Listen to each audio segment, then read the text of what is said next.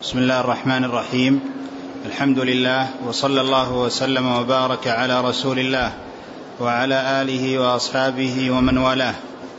أما بعد فيقول الحافظ رحمه الله في كتاب الجنائز وعنها يعني عائشة رضي الله عنها أن أبا بكر رضي الله عنه قبل النبي صلى الله عليه وسلم بعد موته.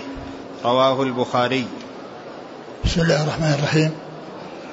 الحمد لله رب العالمين وصلى الله وسلم وبارك على عبده ورسوله نبينا محمد وعلى آله وأصحابه أجمعين. أما بعد فقد بدأنا في الليلة الماضية في شرح أحاديث كتاب الجنائز من كتاب بلوغ المرام للحافظ بن حجر العسقلاني رحمه الله. وقد توفي في هذا اليوم ولي العهد في هذه البلاد الأمير نايف بن عبد العزيز رحمه الله وغفر له ولا فتن هذه البلاد بعده وإنا لله وإنا إليه راجعون. وكان رحمه الله سندا قويا لهيئة الأمر بالمعروف والنهي عن المنكر. فقد كان سندا قويا لهيئة الأمر بالمعروف والنهي عن المنكر. وقد سبق أن كتبت رسالة بعنوان الأمر بالمعروف والنهي عن المنكر من أهم أسباب قيام الدولة السعودية وبقائها. الأمر بالمعروف والنهي عن المنكر من أهم أسباب قيام الدولة السعودية وبقائها. طبعت هذه الرسالة في عام 1430 وذكرت فيها أن للأمير نايف رحمه الله حديثا في لقاء له في, في, في المسؤولين عن الهيئة في شهر شعبان من عام 1427 وذكرت كلاما يسيرا من ذلك الحديث الذي فيه اهتمامه بهيئة الأمر المعروف والنهي عن المنكر. ومنه قوله ويجب أن يعرف الجميع أن الأمر الأمر بالمعروف والنهي عن المنكر ركن أساسي لدولة الإسلام. ويجب أن يعرف الجميع أن الأمر بالمعروف والنهي عن المنكر ركن أساسي لدولة الإسلام. و ف وكان أيضا رحمه الله آه وكان رحمه الله عز وكان رحمه الله أيضا وقف في وجه الذين يريدون أن أن له موقف عظيم في وجه الذين يريدون. أن تفتح دور السينما في هذه البلاد أن تفتح دور السينما في هذه البلاد فكان وراء منعها وراء استمرار منعها. رحمه الله. و وأسأل الله عز وجل أن يجزل له الأجر والثواب على حسناته وأن يتجاوز عن سيئاته وأن يعوض هذه البلاد به خيرا. أسأله سبحانه وتعالى أن يعوض هذه البلاد به خيرا. إنه سميع مجيب. ونبدأ من حيث وقفنا بالأمس في الأحاديث المتعلقة بالجنائز وهو حديث عائشة رضي الله عنها أن أبا بكر الصديق رضي الله عنه جاء إلى النبي عليه الصلاة والسلام بعدما توفي وسجي بثوب فقبله يعني قبله قبل رسول الله صلى الله عليه وسلم. وهذا يدلنا على جواز تقبيل الميت وأنه أن ذلك سائغ.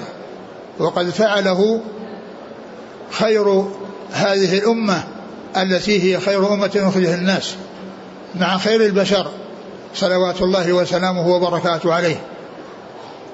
وقد روته أم المؤمنين عائشة الصديقة بنت الصديق رضي الله تعالى عنها وأرضاها.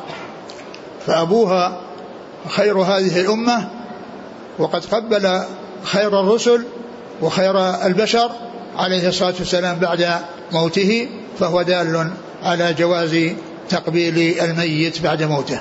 نعم. قال وعن أبي هريرة رضي الله عنه عن النبي صلى الله عليه وسلم أنه قال نفس المؤمن معلقة بدينه حتى يقضى عنه رواه أحمد والترمذي وحسنه. ثم ذكر هذا الحديث المتعلق بالدين. والدين يعني من من من من, من, من أهم الأشياء التي يعني على الإنسان يحرص عليها. فان الدين الذي عليه دين يحرص على سداده في حياته. يحرص على سداده في حياته. ولا يتهاون ولا يماطل إن كان قادرا وإنما عليه المبادرة متى استطاع إلى ذلك إلى ذلك سبيلا أن يسدد دينه ويقضي ويقضي ويقضي دينه. لأن حقوق الآدميين إذا لم تحصل في الدنيا فإنها تحصل لهم في الآخرة. تحصل لهم في الآخرة وحقوق الآدميين مبنية على المشاحة. ولهذا الإنسان يحرص على أن يعني إذا كان مدينا أن يسدد ديونه في أي في أقرب وقت يتيسر له ذلك. في أي أقرب وقت يتيسر له ذلك. قد جاء في هذا الحديث قال نفس المؤمن معلقة بدينه حتى يقضى عنه. يعني أنها مرتهنة يعني بالدين حتى يقضى عنه. وهذا يدل على الحث على المبادرة إلى الخلاص من الدين ومن تبع من تبعات الدين. وقد جاء في الحديث أن النبي عليه الصلاة والسلام قال يغفر للشهيد كل شيء. يغفر للشهيد كل شيء. ثم بعد ذلك دعا الذي سأل فقال فقال إلا الدين سارني به جبريل آنفا. إلا الدين يعني استثنى الدين بأنه لا بد من سداده. لا بد من سداده لأصحابه قال إلا الدين سارني به جبريل آنفا. وهذا يدلنا على على الحرص على حرص المسلم على أن يتخلص من الدين ومن تبعات الدين ما دام في هذه الحياة الدنيا حتى لا يكون آه، تلحقه تبعاته في الدار الآخرة الذي هي دار آه، التي هي دار حساب ولا عمل. والدنيا دار دار عمل بلا حساب والآخرة دار حساب يعني بلا عمل ولا عمل. فإن المسلم يحرص على الخلاص من الدين كما جاء بيان أهميته في هذا الحديث عن رسول الله صلى الله عليه وسلم. قال وعن ابن عباس رضي الله عنهما أن النبي صلى الله عليه وسلم قال في الذي سقط عن راحلته فمات اغسلوه بماء وسدر وكفنوه في ثوبيه متفق عليه.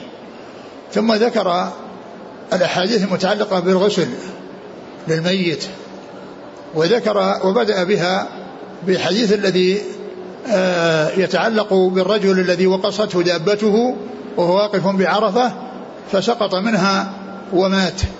فالرسول عليه الصلاة والسلام أمر أن يغسل يعني آه، أن يغسل وأن يعني آه، لا يمس طيب وأن يكفن في ثوبيه. وقال إنه يبعث يوم القيامة ملبيا. إنه يبعث يوم القيامة ملبيا ولا يمس ولا يمس يمس بطيب. يعني لا يعني يغسل ويعني يكفن في ثيابه ولا يمس طيب وأنه يأتي يوم القيامة ملبيا وأورد هذا الحديث المتعلق بالميت وتغسيله.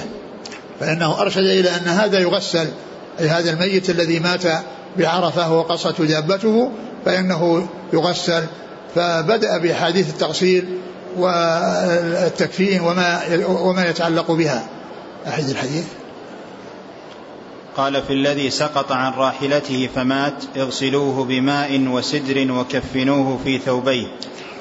قال اغسلوه بماء وسدر. اغسلوه بماء وسدر لأن السدر يعني يزيد في التنظيف ويحصل به تمام النظافة.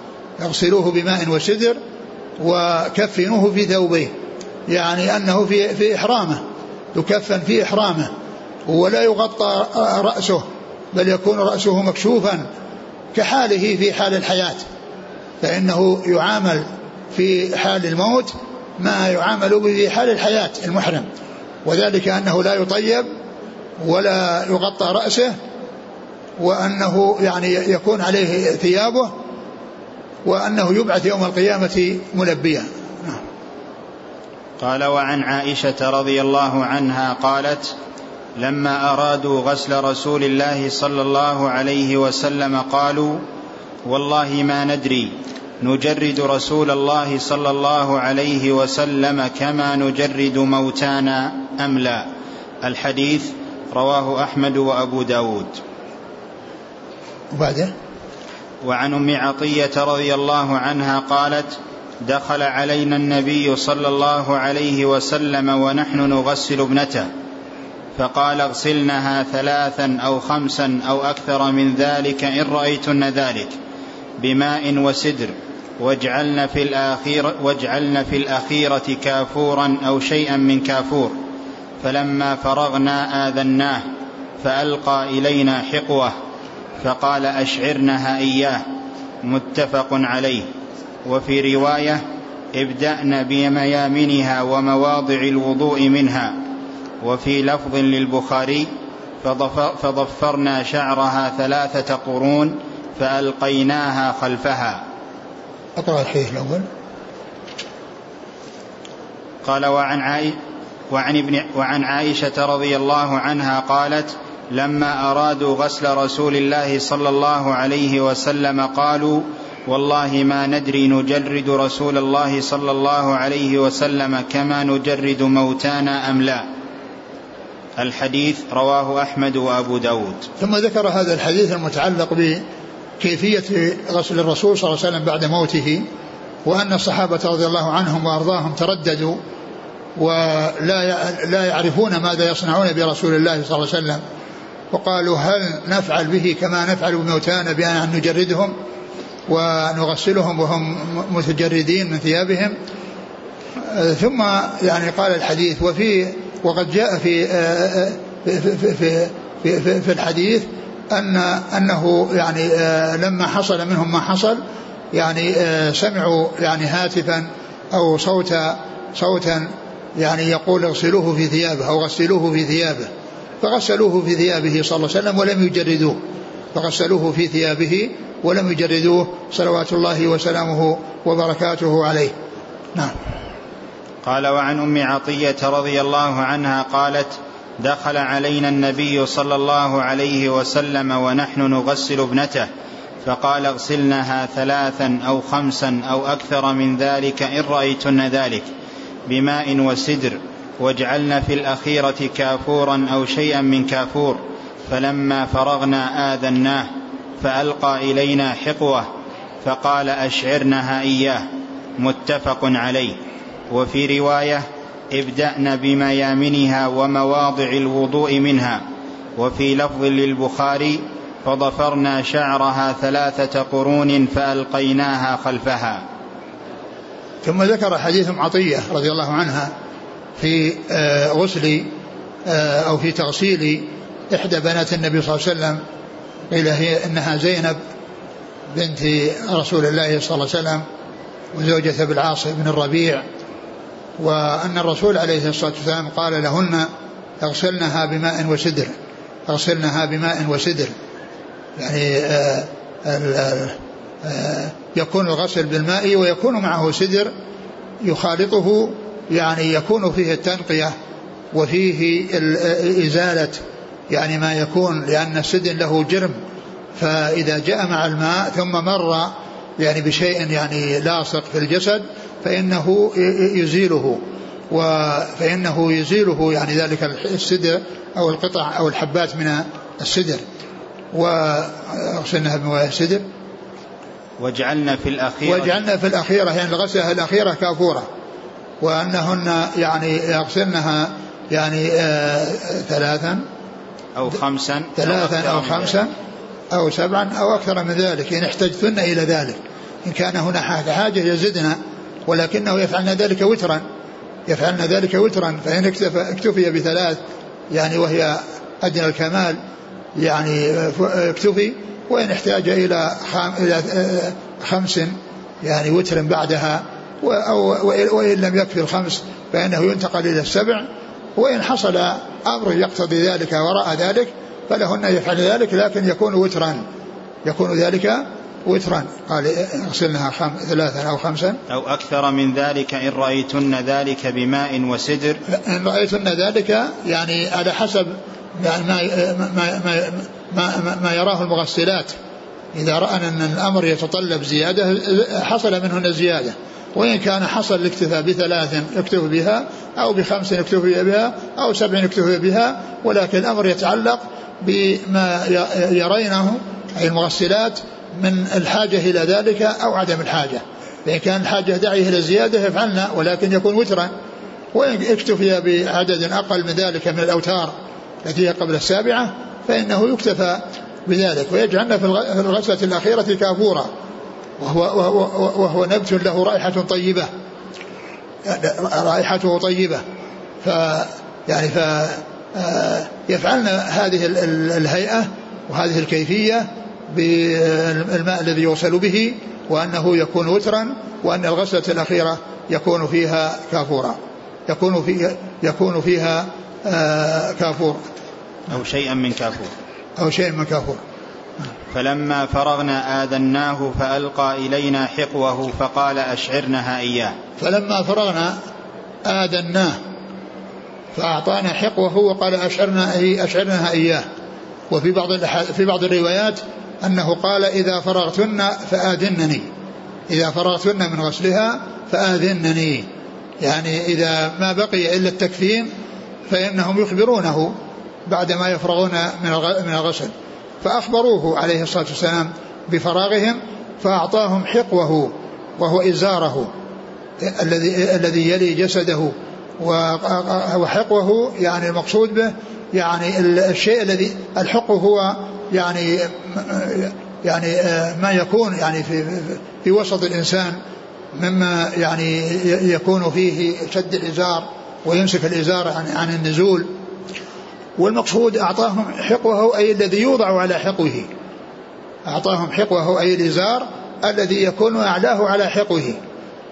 الإزار الذي يكون اعلاه على حقه أعطاهم إياه ليشعرنها إياه.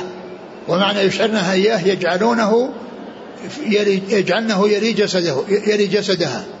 لأن الشعار هو الثوب الذي يلاصق الجسد والدثار الثوب الذي يكون وراءه أو الذي يكون فوقه. أشعرنها إياه أي يجعلنه له شعارا يجعلنه لها شعارا وذلك لما فيه من البركة لما فيه من البركة وما يعني خالط خالطه عرقه عليه الصلاة والسلام.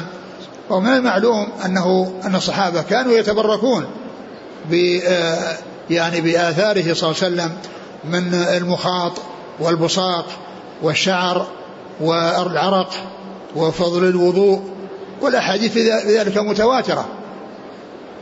عن الصحابة رضي الله عنهم ثابتة عن رسول الله صلى الله عليه وسلم. وهي يعني ولكنها من خصائصه. فلا يتبرك بأحد سواه عليه الصلاة والسلام. لأن الصحابة رضي الله عنهم لم يفعلوا ذلك بعده مع خير الناس أبي بكر وعمر وعثمان وعلي رضي الله عنهم وعن الصحابة أجمعين. فهذا من خصائصه من خصائصه عليه الصلاة والسلام. والشعار كما قلنا هو الثوب الذي يلي الجسد والدثار هو الذي يكون وراءه.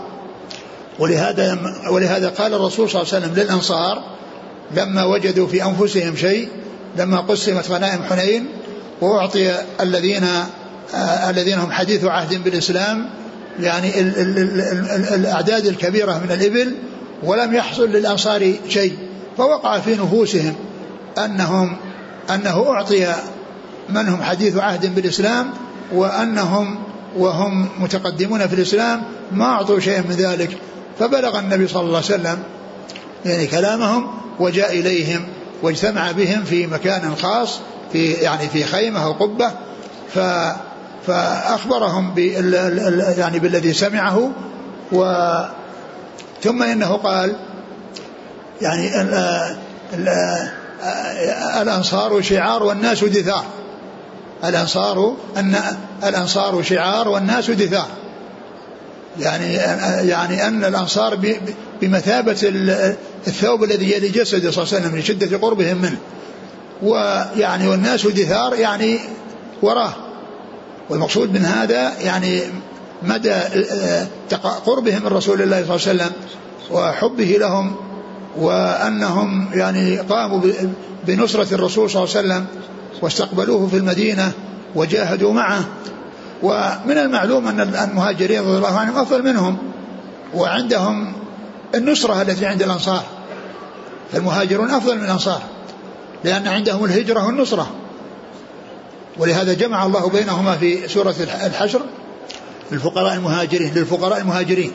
يخرجون من ديارهم وأموالهم يبتغون فضلا من الله ورضوانا وينصرون الله ورسوله. فوصفهم بالهجرة ووصفهم بالنصرة. فهم عندهم ما عند الأنصار وزيادة. لكن الأنصار يعني آه، هم الذين استقبلوه وهم الذين بايعوه.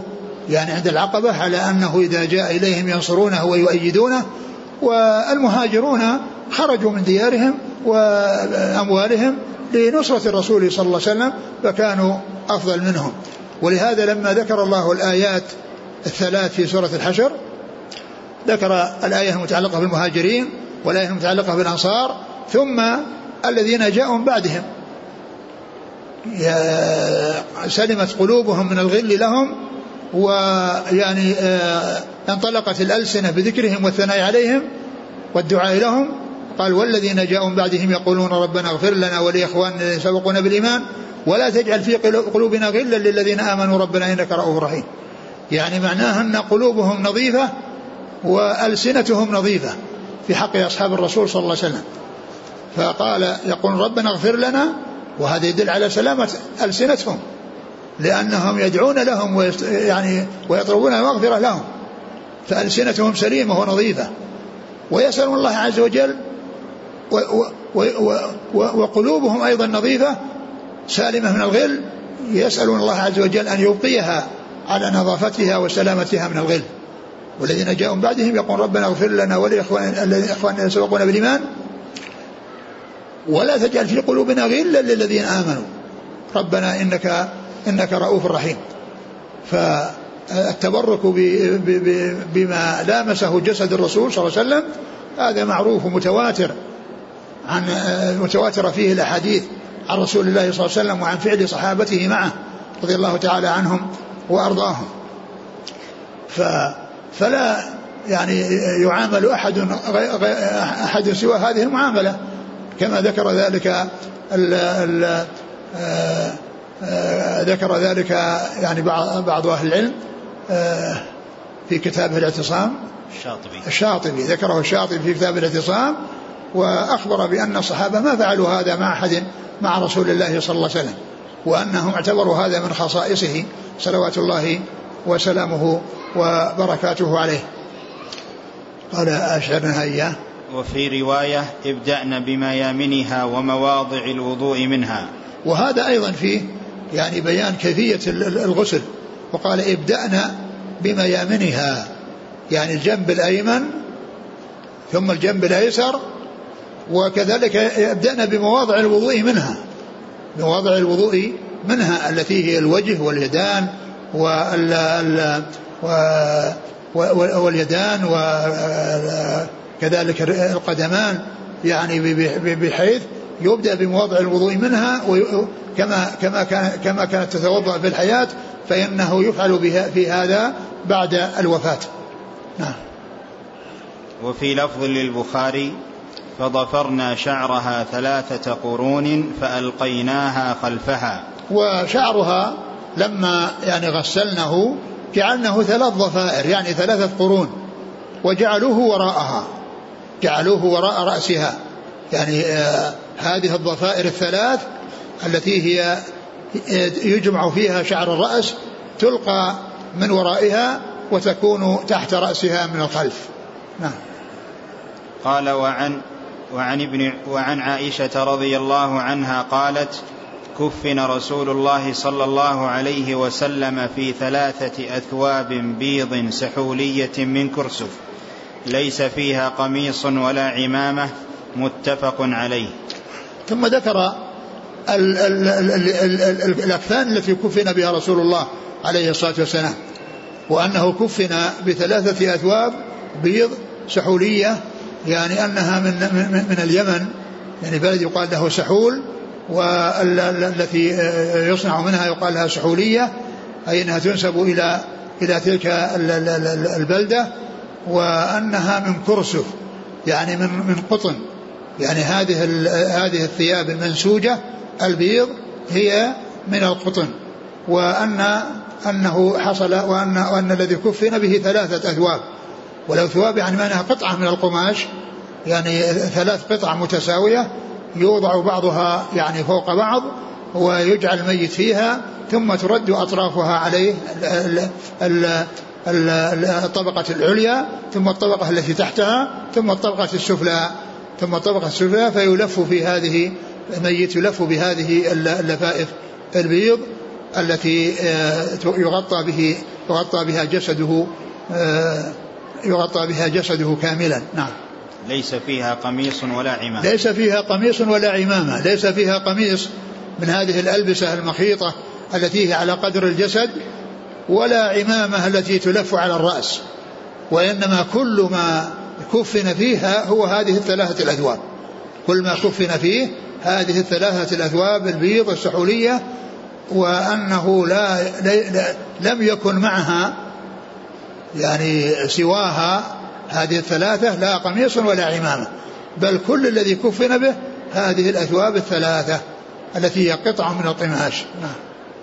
قال وعن ابن عمر رضي الله عنهما قال لما توفي عبد الله بن أبي جاء ابنه إلى رسول الله صلى الله عليه وسلم فقال أعطني قميصك أكفنه فيه فأعطاه إياه متفق عليه نعم. وعن ابن عباس رضي الله عنهما أن النبي صلى الله عليه وسلم قال البسوا من ثيابكم البياض فإنها من خير ثيابكم وكفنوا فيها موتاكم رواه الخمسة إلا النسائي وصححه الترمذي وذكر هذا الحديث المتعلق بطلب عبد الله بن أبي عبد الله بن عبد الله بن أبي بن سلول وهو من خيار الصحابة وفضلاء الصحابة وأبوه من المنافقين بل هو من كبار المنافقين.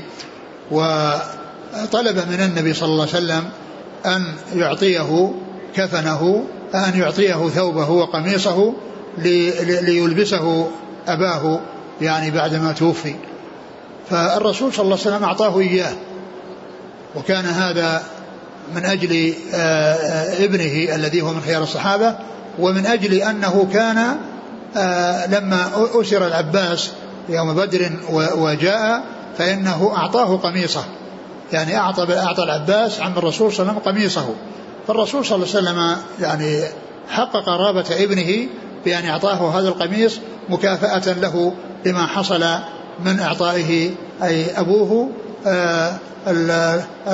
قميصه للعباس رضي الله تعالى عنه. فأعطاه إياه. والمقصود من ذلك يعني إعطاء القميص هو من أجل التبرك بما مسه جسده عليه الصلاة والسلام. تبرك بما مسه جسده صلوات الله وسلامه وبركاته عليه. نعم. وعن ابن عباس رضي الله عنهما أن النبي صلى الله عليه وسلم قال البسوا من ثيابكم البياض فإنها من خير ثيابكم وكفنوا فيها موتاكم رواه الخمسة إلا النسائي وصححه الترمذي.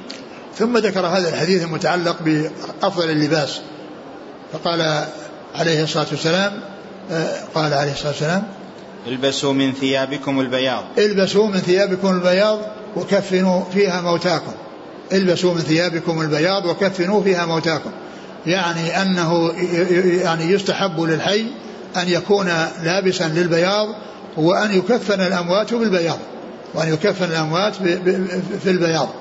فهذا يدل على تمييز الأبيض واللون الأبيض على غيره وأنها من خير الثياب التي يلبسها الناس والتي يكفنون فيها الأموات. قال البسوا من ثيابكم البياض وكفنوا فيها موتاكم. نعم. قال وعن جابر رضي الله عنه قال قال رسول الله صلى الله عليه وسلم إذا كفن أحدكم أخاه فليحسن كفنه. رواه مسلم.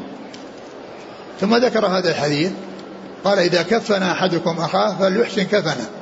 يعني أنه يكون آه، الكفن الذي يكفنه فيه يكون حسنا يعني يكون جديدا أو نظيفا.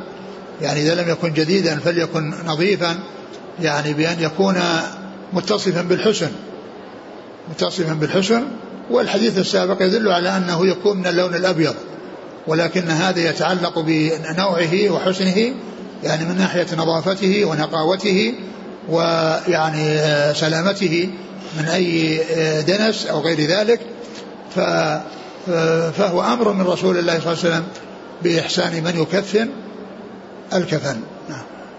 وعنه رضي الله عنه قال كان النبي صلى الله عليه وسلم يجمع بين الرجلين من قتلى أحد في ثوب واحد. ثم يقول أيهم أكثر اخذا للقرآن؟ فيقدمه في اللحد ولم يغسلوا ولم يصل عليهم. رواه البخاري. ثم ذكر هذا الحديث المتعلق بشهداء أحد رضي الله تعالى عنهم وأرضاهم وأن الرسول عليه الصلاة والسلام أمر بأن يدفنوا يعني في مكان واحد وذلك لكثرة الشهداء رضي الله عنهم وأنه لم يعني لم يحصل حفر لكل واحد منهم قبر فأمر عليه الصلاة والسلام أن يدفن يعني العدد في ال في ال في مكان واحد أو في قبر واحد وأن ينظر من يكون أكثرهم أخذا للقرآن فإنه يكون هو المقدم إلى جهة القبلة والباقون وراءه. وهذا يدلنا على فضل القرآن وعن وعلى أن أهله مقدمون في الحياة وبعد الممات فإنهم في الحياة يقدمون في الصلاة يوم القوم أقرأهم لكتاب الله يوم القوم أقرأهم لكتاب الله وفي الممات إذا دفنوا مع بعض فإنه يقدم من يكون منهم يعني أكثر أخذا للقرآن يقدم إلى القبلة فيكون هو الذي الذي يلي جهة القبلة والباقون وراءه. وقال إيش؟ كفنهم في, في ثوب واحد. إيش؟ كان يجمع بين الرجلين من قتل أحد في ثوب واحد. ثم يقول أيهم أكثر أخذا للقرآن؟ فيقدمه في اللحد. كان يجمع بين الرجلين من شهداء أحد في ثوب واحد. وفسر يعني ذلك بأنه الثوب الواحد كان يقطعه قطعتين لكل واحد منهما قطعة. وقيل إنه ثوب واحد يكون لهما جميعا يعني يكون لهما جميعا. وكونه يعني ولم يأتي شيء يحدد يعني هل, هل هم يجمعون أو يعني يفرقون ويجمعون فتكون أجسادهم متلاصقة ولحم بعضهم متصلا بلحم بعض أو أنهم قطع الثوب وصار قطعتين وكل واحد منهم جعل في قطعة وجعل بجوار صاحبه فلا يمس جسد هذا جسد هذا وإنما يصل بينهما القماش. ويصل بينهما الكفن. هذا محتمل وهذا محتمل. وقد يكون الأقرب أنه قطعه بينهما قطعتين وأن كل واحد منهما صار يعني بثوب يخصه أو قطعة تخصه. ولم يغسلوا ولم يصلى عليهم. ولم يغسلوا ولم يصلى عليهم. لم يغسلوا لأن آه، دفنهم في آه، دون تغسيل فيه بقاء الدماء أثر الدماء عليهم. وقد جاء في الحديث أنهم يأتون يوم القيامة يعني الشهداء اللون لون الدم والريح ريح المسك. يعني أنهم يبعثون وآثار الشهادة عليهم وعلامة الشهادة عليهم وهي خروج الدماء التي خرجت من أجسادهم في سبيل الله عز وجل. ف ولم يصلى عليهم يعني كما كان يصلى على يعني كما كان يغسل يعني غيرهم ويصلى على غيرهم فإن هؤلاء لم يغسلوا ولم يصلى عليهم. نعم. قال وعن علي رضي الله عنه قال سمعت النبي صلى الله عليه وسلم يقول لا تغالوا في الكفن فإنه يسلب سريعا. رواه أبو داود. ثم ذكر هذا الحديث الذي فيه يعني آه، فيه أن, أن أنه قال لا تغالوا في الكفن. يعني يعني لا يحصل يعني آه، آه، مغالاة فيه ويعني كونه يختار يعني شيء يعني من أجمل ما يكون ومن أفخر ما يكون وأغلى ما يكون وأنه يدفع الثمن الغالي ويتنافس في يعني ما كان غاليا. لا يفعل ذلك. لا يفعل ذلك لأن المقصود يعني كفن نظيف يعني آه، آآ آه، يكفن به الإنسان ويوضع في قبره. لا أن يبحث عن أغلى شيء وأنفس شيء فيكفن به فيكفن به. فهذا أن الناس لا يغالون. وقال إن أنه أسرع. يسلب سريعا. يعني يسلب سريعا يعني أنه يبلى بسرعة. يعني يأتيه البلا ويأتيه ال يعني ال الأرض يعني تأكله. وكما تأكل الأجساد التي يعني لم يعني يكتب لها البقاء وعدم ذهابها في الأرض كما هو في حق الأنبياء الذين لا تأكل الأرض أجسادهم وأنهم يبقون فيها إلى إلى يوم يبعثون ويخرجون على الهيئة التي دفنوا عليها ولم تتفرق ولم تأكل الأرض شيئا منهم. وأما الشهداء فإنه لم يأتي نص يدل على أن الأرض لا تأكل أجسادهم وأنهم يستمرون فيها يعني مدة طويلة أو إلى إلى حين البعث والنشور ما جاء شيء يدل على هذا. لكنه جاء شيء يدل على طول المكث وبقاء الجسد يعني في القبر يعني على هيئته مدة طويلة. وقد جاء أن عبد الله بن حرام والد جابر بن عبد الله الأنصاري رضي الله عنه لما يعني آه يعني آه نبش وأريد إخراجه عن مكانه الذي الذي هو فيه لأنه كان قريبا من الوادي وخشي أن يجترفه السيل فنبشه ابنه وذهب به إلى مكان وضعه في مكان آخر يعني يسلم من هذا وجاء أنه ما أنه أنه رآه على هيئته التي كان عليها وأنه ما تغير منه إلا شيء يسير. في يعني جزء من أجزائه ولا وهذا بعد ستة أشهر. ولكنه لا يدل على أنه يبقى إلى اليوم البعث والنشور لأن ما جاء فيه نص. يمكن أن يبقى مدة طويلة ويتغير ويمكن أن يبقى الله أعلم. ما نعلم شيء يدل على بقاء شيء من أجساد غير أجساد الأنبياء وأن الأرض لا تأكلها. هذه التي ورد فيها نص عن رسول الله صلى الله عليه وسلم وأما غيرهم فقد تأكل الأرض أجسادهم وقد لا تأكلها وقد تقول تطول المدة يعني في سلامتهم من البلاء وأكل الأرض لهم وقد تطول. نعم. قال وعن عائشة رضي الله عنها. والحديث في إسناده ضعف. والحديث في إسناده ضعف ولكن يعني معناه صحيح في أن الناس لا يغالون لا يغالون في, في, في الأكفان. وأن يبحثوا عن أغلى الأثمان عما كان منها بأغلى الأثمان لا يفعل ذلك. نعم. وعن عائشة رضي الله عنها أن النبي صلى الله عليه وسلم قال لها لو مت قبلي لغسلتك. الحديث رواه أحمد وابن ماجه وصححه ابن حبان. وهذا الحديث عن عائشة رضي الله عنها أن النبي صلى الله عليه وسلم قال لو مت قبلي لغسلتك أو فغسلتك. هذا يدل على أن الرجل يغسل زوجته وأن الزوجة تغسل زوجها وأن المرأة تغسل زو... الحديث يدل على على أن الزوج يغسل زوجته.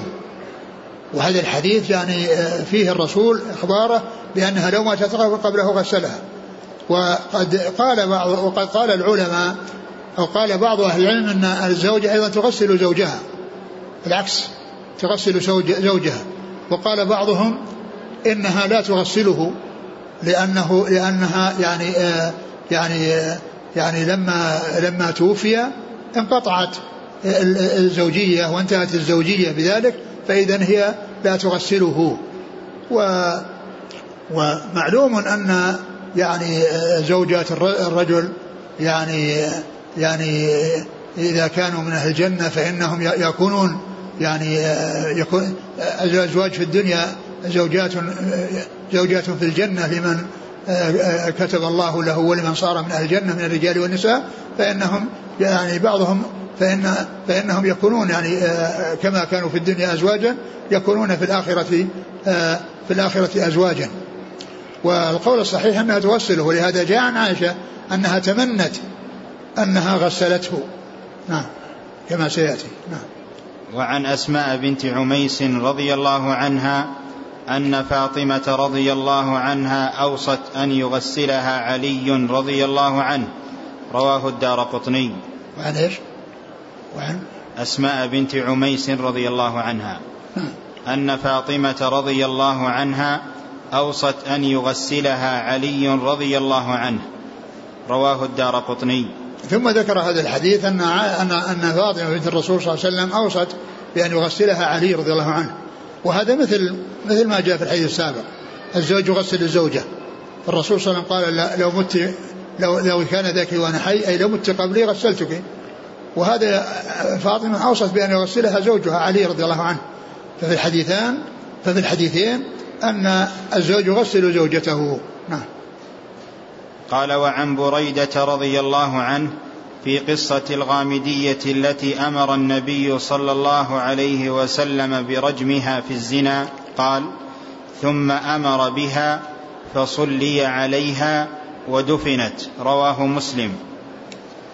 ثم ذكر يعني هذا الحديث المتعلق بالغامدية التي يعني رجمت في الزنا وأنه يعني آه، أمر أن يصلى عليها و آه، وأنها آه، صلي عليها ودفنت فهي مسلمة وقد تابت وكذلك ما جاء في قصة ماعز أنه قد تاب وأن يعني وأن من حصل يعني منه ذلك فهو من المسلمين وإن, وإن حصل منه أنه قتل بحد من حدود الله عز وجل فهو مسلم من المسلمين يعني آه، يصلى عليه ويغسل ويرجى له ويدعى له. نعم قال وعن جابر بن سمر وعن جابر بن سمرة رضي الله عنه قال أتي النبي صلى الله عليه وسلم برجل قتل نفسه بمشاقص فلم يصل عليه. رواه مسلم. ثم ذكر هذا الحديث ذكر هذا الحديث عن النبي صلى الله عليه وسلم أن رجلا قتل نفسه بمشاقص والمشاقص هو يعني النصل العريض النصل العريض وهو الذي يكون يعني في في في في نهاية الحربة أو نهاية في, في نهاية الحربة والذي يعني يعني إذا رمي فإنه ينفذ يعني بهذا الحاد الذي في طرف الرمح أو طرف الحربة. يعني ينفذ فقتل نفسه بمشاقص أي نصلا عريض. يعني من هذا الذي يكون في ال في ال يعني في في الحربة آه، يعني فقتل نفسه به فلم يصلي عليه لأنه قاتل نفسه وأمر أن يصلى عليه. وهذا فيه دليل على أن من ارتكب ذنبا أو وقع في كبيرة من الكبائر أنه يعني لو تخلف عنه الإمام أو بعض الناس الذين يعني إذا تخلفوا يعني ينتبه الناس إلى إلى خطورة آه، تخلفهم وأنهم لم يحصل منهم أن صلوا فيكون ذلك زاجرا للناس الذين حتى لا يقعوا بمثل هذا الفعل. فإذا تخلف الرسول عليه الصلاة والسلام عن الصلاة عن قاتل نفسه فإن هذا فيه تنبيه للناس إلى أنهم يبتعدوا من الوقوع في هذه المصيبة أو هذه المعصية الكبيرة لأن النبي صلى الله عليه وسلم تخلف عن الصلاة آه، على من فعل ذلك. وهكذا يعني يشرع لمن كان يعني له شأن وله منزلة إذا تخلف عن ميت حضور الصلاة عليه فإن ذلك يكون رادعا لغيره ألا يقع في الشيء الذي وقع فيه ألا يقع في مثل الشيء الذي وقع فيه. نعم. قال وعن أبي هريرة رضي الله عنه في قصة المرأة التي كانت تقم المسجد فسأل عنها النبي صلى الله عليه وسلم فقالوا ماتت فقال أفلا كنتم آذنتموني؟ فكأنهم صغروا أمرها فقال دلوني على قبرها فدلوه فصلى عليها متفق عليه. وزاد مسلم ثم قال إن هذه القبور مملوءة ظلمة على أهلها وإن الله ينورها لهم بصلاة عليهم. ثم ذكر هذا الحديث في قصة المرأة التي كانت تقوم المسجد تنظفه وتعتني به فالرسول صلى الله عليه وسلم فقدها وسأل عنها وأخبر بأنها ماتت وأنهم دفنوها. فالرسول قال ألا آذنتموني؟ ألا أخبرتموني وقد جاء في بعض الأحاديث أن ذلك كان ليلا وأنهم اعتذروا بأن ذلك كان ليلا وأنهم في ظلام وأنهم كرهوا أن يشقوا على الرسول صلى الله عليه وسلم. فذهب وقال دلني على قبرها وذهب وصلى عليها. وصلى عليها بعد دفنها صلوات الله وسلامه وبركاته عليه. وقال إن هذه القبور ظلمة مملوءة ظلمة وإن الله ينورها بصلاته عليهم. يعني ينورها بصلاته عليهم وف يعني فهذا فيه يعني هذه الفضيلة لمن يصلي عليه الرسول صلى الله عليه وسلم وأن الله تعالى ينور قبورهم بصلاته عليهم. ولهذا ذهب وصلى على هذه المرأة التي لم يعلم بوفاتها ليحصل لها يعني هذا الفضل وليحصل لها هذا الخير وهذا النور. الذي يكون في قبرها بسبب صلاته عليها صلوات الله وسلامه وبركاته عليه. أعد الحديث. قال في قصة المرأة التي كانت تقم المسجد فسأل عنها النبي صلى الله عليه وسلم فقالوا ماتت. فقال أفلا كنتم آذنتموني؟ فكأنهم صغروا أمرها فقال دلوني على قبرها فدلوه فصلى عليها. وهذا فيه كمال تواضعه وحسن معاملته لأصحابه وتفقده لهم. يعني سواء من كان يعني له منزلة علية في الدنيا ومن كان دون ذلك. ولهذا لما فقد هذه المرأة سأل عنها رضي الله تعالى سأل عنها رضي الله تعالى عنها.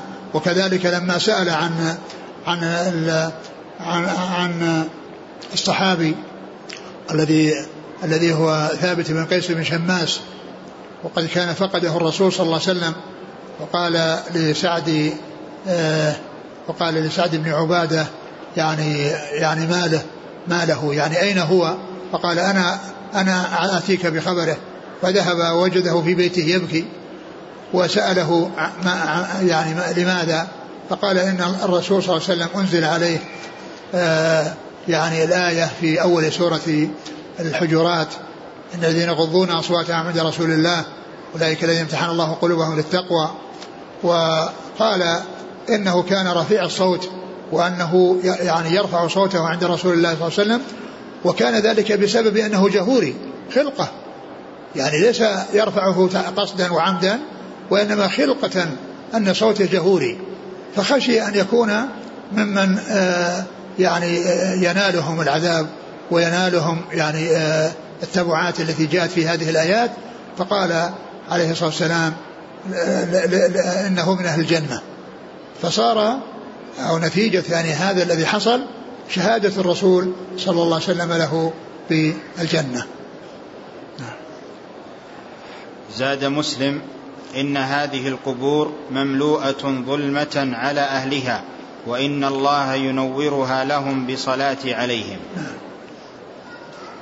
وعن حذيفة رضي الله عنه أن النبي صلى الله عليه وسلم كان ينهى عن النعي. رواه أحمد والترمذي وحسنه. ثم ذكر هذا الحديث الذي فيه نهي الرسول صلى الله عليه وسلم عن النعي. والنعي هو يعني آه، أنهم كانوا في الجاهلية إذا مات ميت يعني ركبوا على الإبل وصاروا ينادون مات فلان ابن فلان الذي عمل كذا وفعل كذا وفعل كذا وفعل كذا. فيمشون وينادون وهم على الإبل. يعني وهذه عادة من عادات الجاهلية. فهذا هو الذي نهى عنه الرسول عليه الصلاة والسلام. الذي نهى عن الرسول لأنه من أعمال الجاهلية. آه، آه، فيما يتعلق بال بال الحديث الذي فيه كون الرجل يغسل زوجته وجاء ذلك في فعله صلى الله عليه وسلم بقوله لعائشة وفي وصية فاطمة لزوجها علي بأن يغسلها. في مقابل ذلك يعني آه، جاء عن عائشة رضي الله عنها أنها تمنت أن يكون أن تكون أن يكون أزواجه هو الذين غسلنه. ولعل ذلك إنما حصل منهن في أول الأمر لم يطالبن بذلك لما حصل لهن من الصدمة والتي جعل جعلتهن يعني لا يتذكرن كل شيء يعجبهن أو شيء يعني يحببن أن يفعلنه. ولهذا ذكرت فيما بعد أنها تمنت أن تكون أن تكون نساءه هن اللاتي تولينا تغسيله صلوات الله وسلامه وبركاته عليه. أنا قلت أن سيأتي ويعني ما مر ولكنه جاء في بعض الكتب أنها حصل منها هذا الشيء وهو دال على أن الرجل يغسل زوجته والزوجة تغسل زوجها. قال وعن أبي هريرة رضي الله عنه أن النبي صلى الله عليه وسلم نعى النجاشي في اليوم الذي مات فيه وخرج بهم إلى المصلى فصف بهم وكبر عليه اربعا متفق عليه.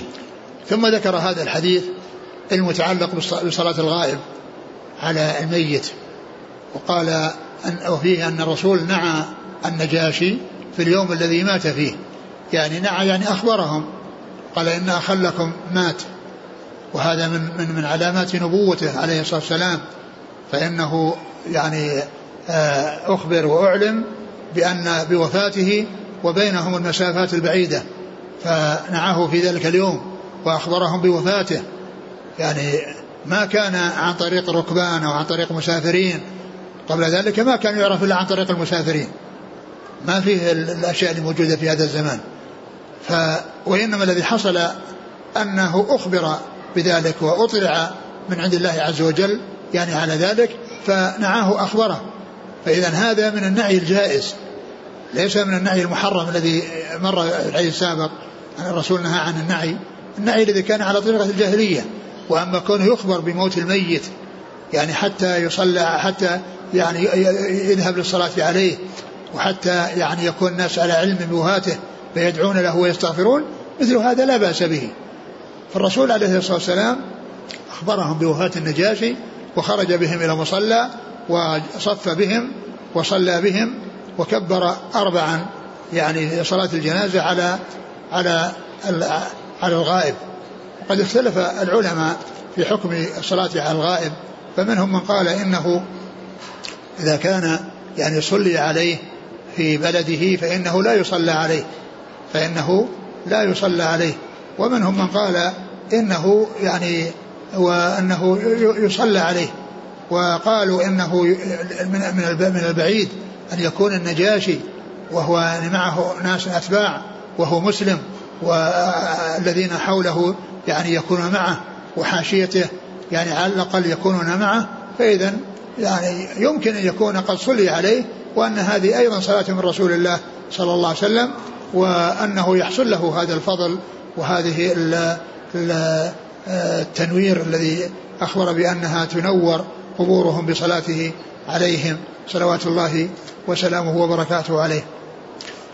فيعني من العلماء من قال إنه يفرق بين من صلي عليه في بلده ومن لم يصلي عليه ومنهم من يقول إنه يعني يصلى عليه يعني إذا كان يعني وأن صلاة الرسول صلى الله عليه وسلم هي من هذا القبيل.